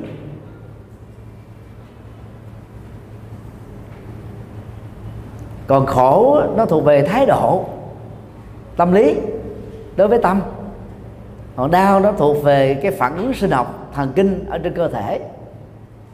Cái đau đó không phải là cái mối quan tâm của đạo Phật mà cái khổ mới là cái cái trọng tâm của đạo Phật. Làm thế nào để kết thúc chúng cho nên đó là học thuyết uh, uh, vô thường uh, vô ngã đó đã được đó là các trường phái Phật giáo chấp nhận hết. Từ ba học thuyết quan trọng này đó nó phát sinh ra các học thuyết là luân hồi nghiệp báo nhân quả nhân dân đối lập lại. Ở đỉnh cao nhất đó là niết bàn. À, việc mà là tu tập cho tứ diệu đế thì có kết quả là niết bàn rồi. Cho nên lúc đầu đó trong Phật giáo nguyên thủy không nhất thiết lập niết bàn ra một học thuyết. Vì đó là cái cái cái kết quả của sự thực tập bác chánh đạo. Thì về sau này đó ngay trong đó là đạo Phật nguyên thủy là nó có những cái ờ, cái ảnh hưởng nhất định của đại thừa. Cho nên ta không xem đó là niết bàn đó là là có con đường để thực hiện. Niết bàn không được tạo ra bởi một cái gì? Con đường á là là là phương tiện để dẫn đến. Nhưng mà không nên xem niết bàn là kết quả của con đường. Đó là cái tư tưởng là khoáng đạt của nguyên thủy về sau này. Chứ còn nguyên thủy giai đoạn đầu nó không có quan điểm như thế. Phải đi bát chánh đạo để có được niết bàn và phải thực hiện trọn vẹn ba phương diện đạo đức, thiện định, trí tuệ để được giác ngộ giải thoát thôi thì triết lý của đại thừa sau này qua cái cái cái tầm nhìn của ngài Phật âm đó, đó là, là là đi theo cái hướng ảnh hưởng của đại thừa. Cho nên nó cũng không còn là cái nguyên thủy ngay ngay cái ban đầu của nó nữa. Thì ngài mới đưa ra một cái ví dụ đó, là trên một cái con đường nó có rất nhiều à, các cái ngôi nhà. À, và cái đích điểm của con đường cái cái tiếp là cái bảo sở mà mình muốn đến đi thì đừng xem cái bảo sở đó đó là cái kết quả của con đường. Rồi là ứng dụng vô ngã ảnh hưởng từ phương pháp luật của đại thừa. Tức là ngài phật âm lại nói thêm một cái điều rất là xa lạ ở trong nguyên thủy mà được các nhà nguyên thủy chấp nhận. Đó là, trên thực tế chỉ có một cái chuỗi các hành động.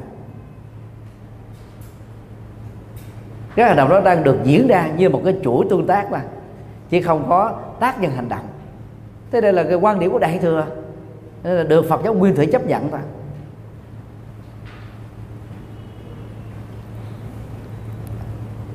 đó là những cái à, giống nhau rất quan trọng. Về sau này à, văn học bác giả đưa ra học thuyết đó là không có khổ tập diệt đạo.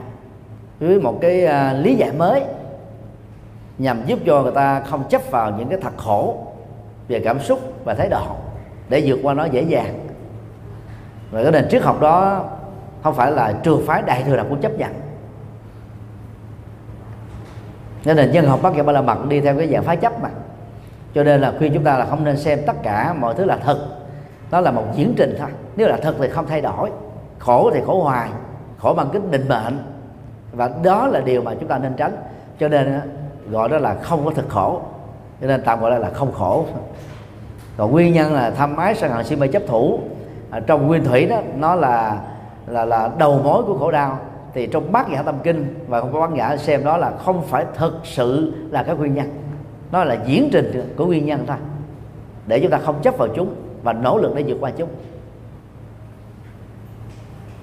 Và dĩ nhiên là quan điểm này không thể nào được à, Phật giáo nguyên thủy chấp nhận này và nếu không khéo đó à, chúng ta dễ rêu cái tình trạng là là chấp vào cái tính phủ định đó. đang khi từ cái triết học tính không xuân gia là không thực thể cái sự trống rỗng. À, thỉnh thoảng đó, nó lại bị là ngộ nhận hóa thành cái là phủ định từ. Tức là không có. À, trong à, hán ngữ thường dịch là chữ vô ấy. còn cái tiếp vị ngữ à, trong Bali và Sanskrit là a.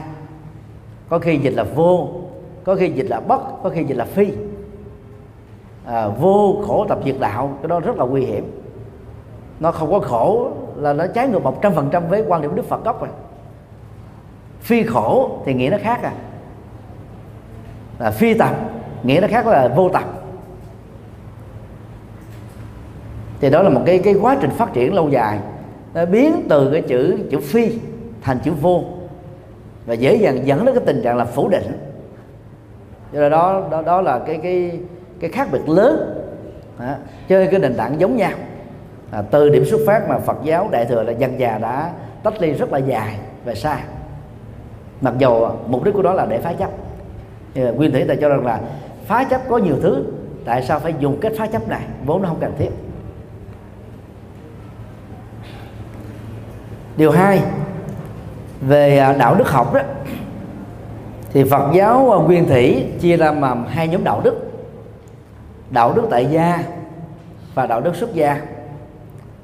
Đạo đức tại gia thì à, nhấn mạnh đến à, năm điều đạo đức Phật dạy và ba nguyên tắc chung là từ bỏ điều ác, thực hiện điều lành và làm chúng bằng cái à, tâm thanh tịnh, tâm vô ngã, tâm vị tha. Thì đó là nền tảng đạo đức tại gia. Còn đạo đức xuất gia thì chia làm nhiều nhóm, đạo đức sa di sa di ni, đạo đức thức xoa, đạo đức tỳ kheo tỳ kheo ni. À, rất là nền tảng và được xây dựng trên đạo đức tại gia. Ngoại trừ là điều thứ ba là là là không ngoại tình đó, trở thành đó là không dâm dục. Tức là đào sâu vào việc vượt qua tham ái để kết thúc sinh tử. Chứ còn những cái nền tảng đạo đức uh, còn lại đó được phát triển thành là mấy trăm điều chi tiết của người xuất gia thôi. Là theo Đức Phật đó là khi vượt qua được tham ái tức là tan ha với ba phương diện là kama tanha tức là khao khát tính dục. Thì con người à, xuất gia mới thật sự là khép lại cái cái mắt xích sanh tử luân hồi. Và đây là điểm nổi trội mà Phật giáo khác biệt hơn các tôn giáo đồng thời hoặc là trước đó tại Ấn Độ cũng như là các tôn giáo về sau này.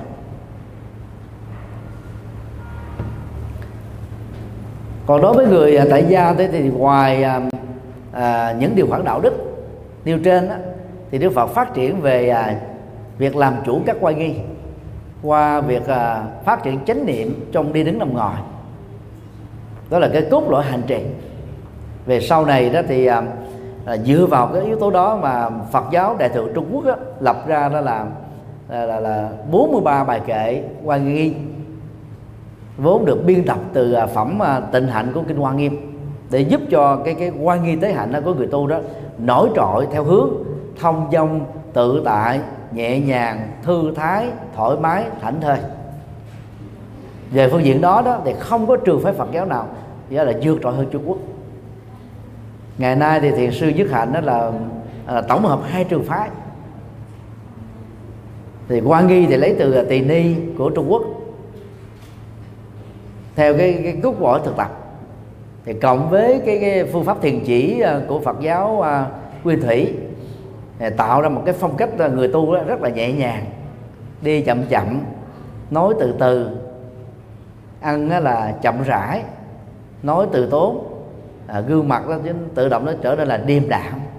Nếu các tu sĩ mình mà uh, nỗ lực cái chân này thôi là là đã thấy vượt trội hơn người tại gia rất là nhiều rồi. Đó là cái cốt lõi um, quay nghi qua chánh niệm. Còn uh, cái quan nghi của Trung Quốc là đi theo là quan nghi theo nghi thức. Mà bản chất của nó cũng là chánh niệm thôi. Và và nếu phân tích đó, thì nó là các hình thức thiền chỉ mượn các cái bài thi kệ nhật dụng để chúng ta dừng lắng tâm dừng lắng thân. Chánh niệm tỉnh thức bây giờ và tại đây. Mặc dù cái cách lý giải thì nó không đi theo hướng đó nhưng mà bản chất đó là vậy thôi. Cho nên đó là thực tập qua nghi tức là thực tập thiền chỉ.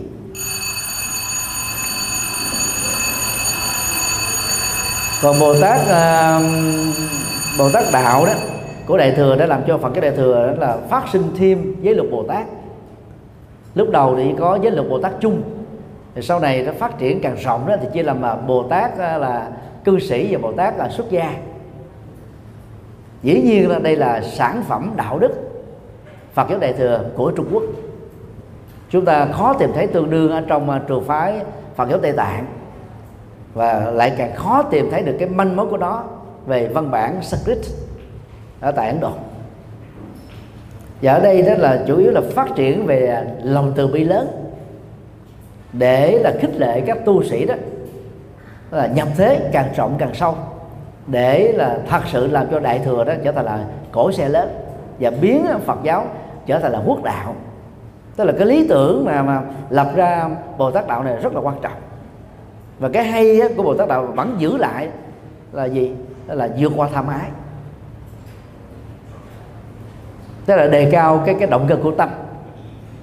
Đề cao cái ý thức tình nguyện xung phong, dấn thân, phụng sự để cho đạo Phật trở nên hữu dụng.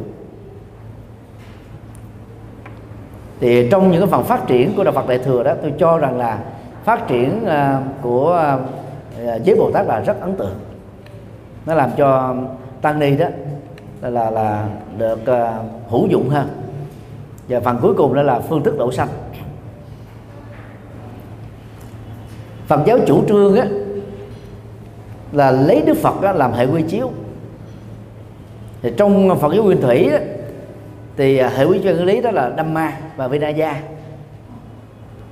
và đưa ra một cái cái uh, uh, quan điểm rất là quyết liệt tức là cố gắng không thêm một câu và không bớt một chữ. Và dĩ nhiên là cái chủ trương này không phải lúc nào cũng được giữ lại. Một cách là thuần chất như thế. À, từ điểm xuất phát đó mà lúc mà à, biên tập kinh điển lần đầu tiên bằng truyền miệng đó là ngài Ananda đã không đủ tiêu chuẩn để gia nhập vào trong hội là thánh tăng. Và điều đó cũng thúc đẩy cho ông là, là giác ngộ vào đêm trước ờ, khi cái kết tập cái điện được, được diễn ra. Đó là cái khéo léo của ngài à, đại ca diếp. Dĩ nhiên là cái cái tính chất được biên tập á ở trong ờ, Phật giáo Nguyên Thủy đó nó được diễn ra theo năm tháng. Do đó khi đọc đó là kinh điển Nguyên Thủy chúng ta thấy là thỉnh thoảng cũng có nhiều điều mâu, mâu thuẫn với nhau. Mà mâu thuẫn nó không phải là đơn giản giải quyết được đâu. Ví dụ như à, chúng ta thấy là nếu mình đã chấp nhận học thuyết vô ngã và học thuyết là duyên khởi 12 nhân duyên đó thì chúng ta phải chấp nhận rằng là sau khi chết đó, con người phải tái sanh liền lập tức thôi. Không có trì hoãn trong cái đơn vị nhỏ nhất của thời gian. Nhưng mà về sau này trong Phật giáo Nguyên Thủy kinh Tăng Chi uh, kinh Trường Bộ kinh Trung Bộ uh, kinh Tương Ưng và đặc biệt là trong kinh uh, Tiểu Bộ. Thì chúng ta thấy là có hình thức là gì? Ngạ quỷ rồi đã thừa nhận ngạ quỷ thì vấn đề tái sinh nó không còn diễn ra trong tích tắc như là vô minh hành thức. Thức là gì? Là tâm tái sinh tâm tái tục nó diễn ra trong tích tắc thôi như vậy học thuyết là ngạ quỷ được kinh tạng Bali mô tả về bản chất là ngược lại hoàn toàn và dở hơn. Học thuyết đó là 12 nhân duyên. Nhưng mà hiện nay là trường phái này người ta vẫn chấp nhận cả hai học thuyết tồn tại. Mặc dù về bản chất là chúng mâu thuẫn nhau. Cho nên nói theo Phật giáo nguyên thủy gốc á, là không có ma. Chết là tái sanh liền rồi là có ma. Nhưng mà Phật giáo nguyên thủy phát triển đó à, trong 500 năm phát triển đó thì bắt đầu có là, là, là ngạ quỷ. Mà ngạ quỷ là hình thức ma chứ gì nữa chứ tồn tại với hình thức tâm thức. Chứ không phải chỉ có đại thừa mới thừa nhận như thế đâu. Ngay cả nguyên thủy cũng đã có rồi. Thì nói cái khác đưa cái ví dụ này ra để chúng ta thấy là cái tính biên tập đó, ở trong kinh điển Bali đó đã có. Và cái mục đích đầu sanh đó đã bắt đầu được thay đổi ít nhiều mặc dù cái chủ trương ban đầu là không thêm bớt đó là cái nhu cầu và cái là dòng chảy của lịch sử tự nhiên nó như thế thôi. Có muốn khác hơn cũng không được. Đang khi đó đó thì Phật giáo đại thừa là chủ trương đó là dùng các phương tiện thiện xảo. Mà nó đủ đó, nó đúng đó là trí tuệ phương tiện. Nhờ có trí tuệ cái tính phương tiện này được áp dụng để nhằm, đó là đáp ứng khế cơ, là các căn tính khác nhau.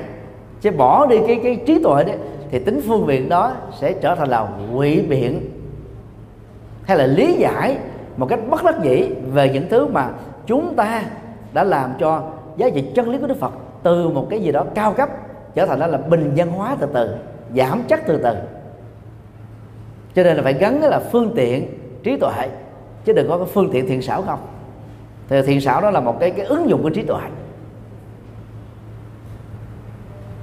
Và quá trình tiếp biến văn hóa này đã đã làm cho đại thừa của Trung Quốc đó, đã mang yếu tố là nhất thần giáo và đa thần giáo.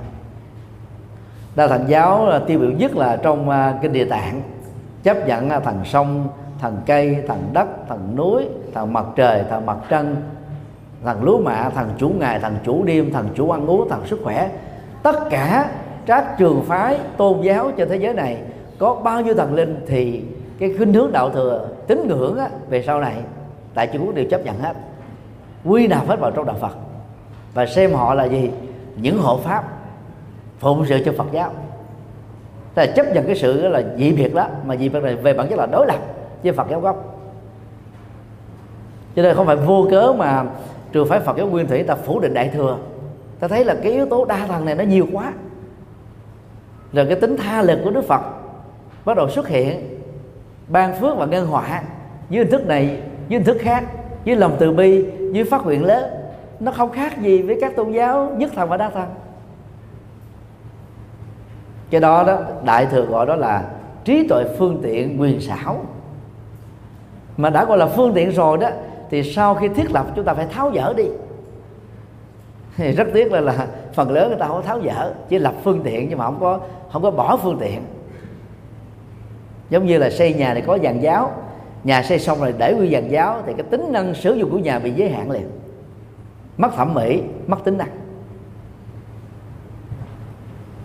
Đó là hai cái thức độ sanh khác nhau, dẫn đến cái sự phát triển về bản chất giáo lý, bản chất hành trì, bản chất truyền đạo cũng khác nhau. Đây là mấu chốt của vấn đề. Cho là đại thừa cho phép mình được phương tiện. Còn nguyên thủy người ta nói không, chúng tôi không được quyền phương tiện vì không ai có thể có tuệ giác ngang bằng được với đức phật. Thì tại sao phải cho phép mình đó là gia giảm hay là tăng thêm. Đó là hai quan điểm rất là khác biệt dẫn đến hai trường phái Phật giáo. Thì à, điểm qua khái quát như thế để chúng ta thấy là những cái tiêm à, đựng điểm tương đồng đó, ở trong à, hai trường phái là có. Những điểm dự biệt đó đôi lúc là không chấp nhận nhau. Mà trong à, những buổi học sau đó chúng ta sẽ lần lượt là khảo cứu đến. Thì mong các thầy các sư cô chịu có Ờ, xem cái nguồn à, tham khảo gồm có hai mảng đó là à, à, sách giáo khoa. Thì tôi đề nghị chọn hai quyển là tư tưởng Phật giáo Ấn Độ bản dịch của hạnh viên và đại thừa và sự liên hệ với tổ thừa bản dịch của hòa thượng Minh Châu. Còn à, cái bản dữ liệu tham khảo đọc thêm đó để hiểu sâu rộng thì đọc cái bộ à, nguyên thủy tiểu thừa và đại thừa bản dịch của hòa thượng quảng Độ nhằm năm tác phẩm đó đó đã giúp cho chúng ta là hiểu rõ một cách rất là rộng sâu bao quát và hệ thống toàn bộ những điều mà chúng ta sẽ học ở trong môn này. À, còn những cái à, tác phẩm về à, lịch sử Phật giáo Ấn Độ à, của những tác giả khác nhau chỉ giúp chúng ta có thêm cái tầm nhìn thêm thêm à, về về lịch, lịch sử phát triển. Trong à, cái à, cái file à, Phật giáo nguyên thủy về đại thừa đó ở trang ờ, cuối cùng thì ờ, có ờ, những cái tác phẩm này. À, quý thầy quý sư cô chịu khó à, tìm mua ha. Các cái bộ đã được à, ghi à, từ đó là đầy đủ thông tin để à, chúng ta đọc thêm thôi. Và những tác phẩm à, từ 5 cho đến 8 á, là đọc thêm. Chứ không có cần phải à, đặt nặng nó nhiều còn à, bốn tác phẩm đầu đó là rất là quan trọng. Tác phẩm thứ tư là quan trọng nhất ha. Và tác phẩm này đó thì quên à, đưa vào trong cái danh mục. À, tư tưởng Phật giáo đại thừa đó là cái, cái cái tác phẩm nền tảng. Thì à, tôi hy vọng rằng là bằng việc đọc năm tác phẩm à, nguyên thể Phật giáo tư tưởng luận tiểu thừa Phật giáo tư tưởng luận đại thừa Phật giáo tư tưởng luận đại thừa và sự liên hệ với tiểu thừa tư tưởng Phật giáo Ấn Độ chúng ta sẽ trở thành là chuyên gia của nguyên thủy và đại thừa.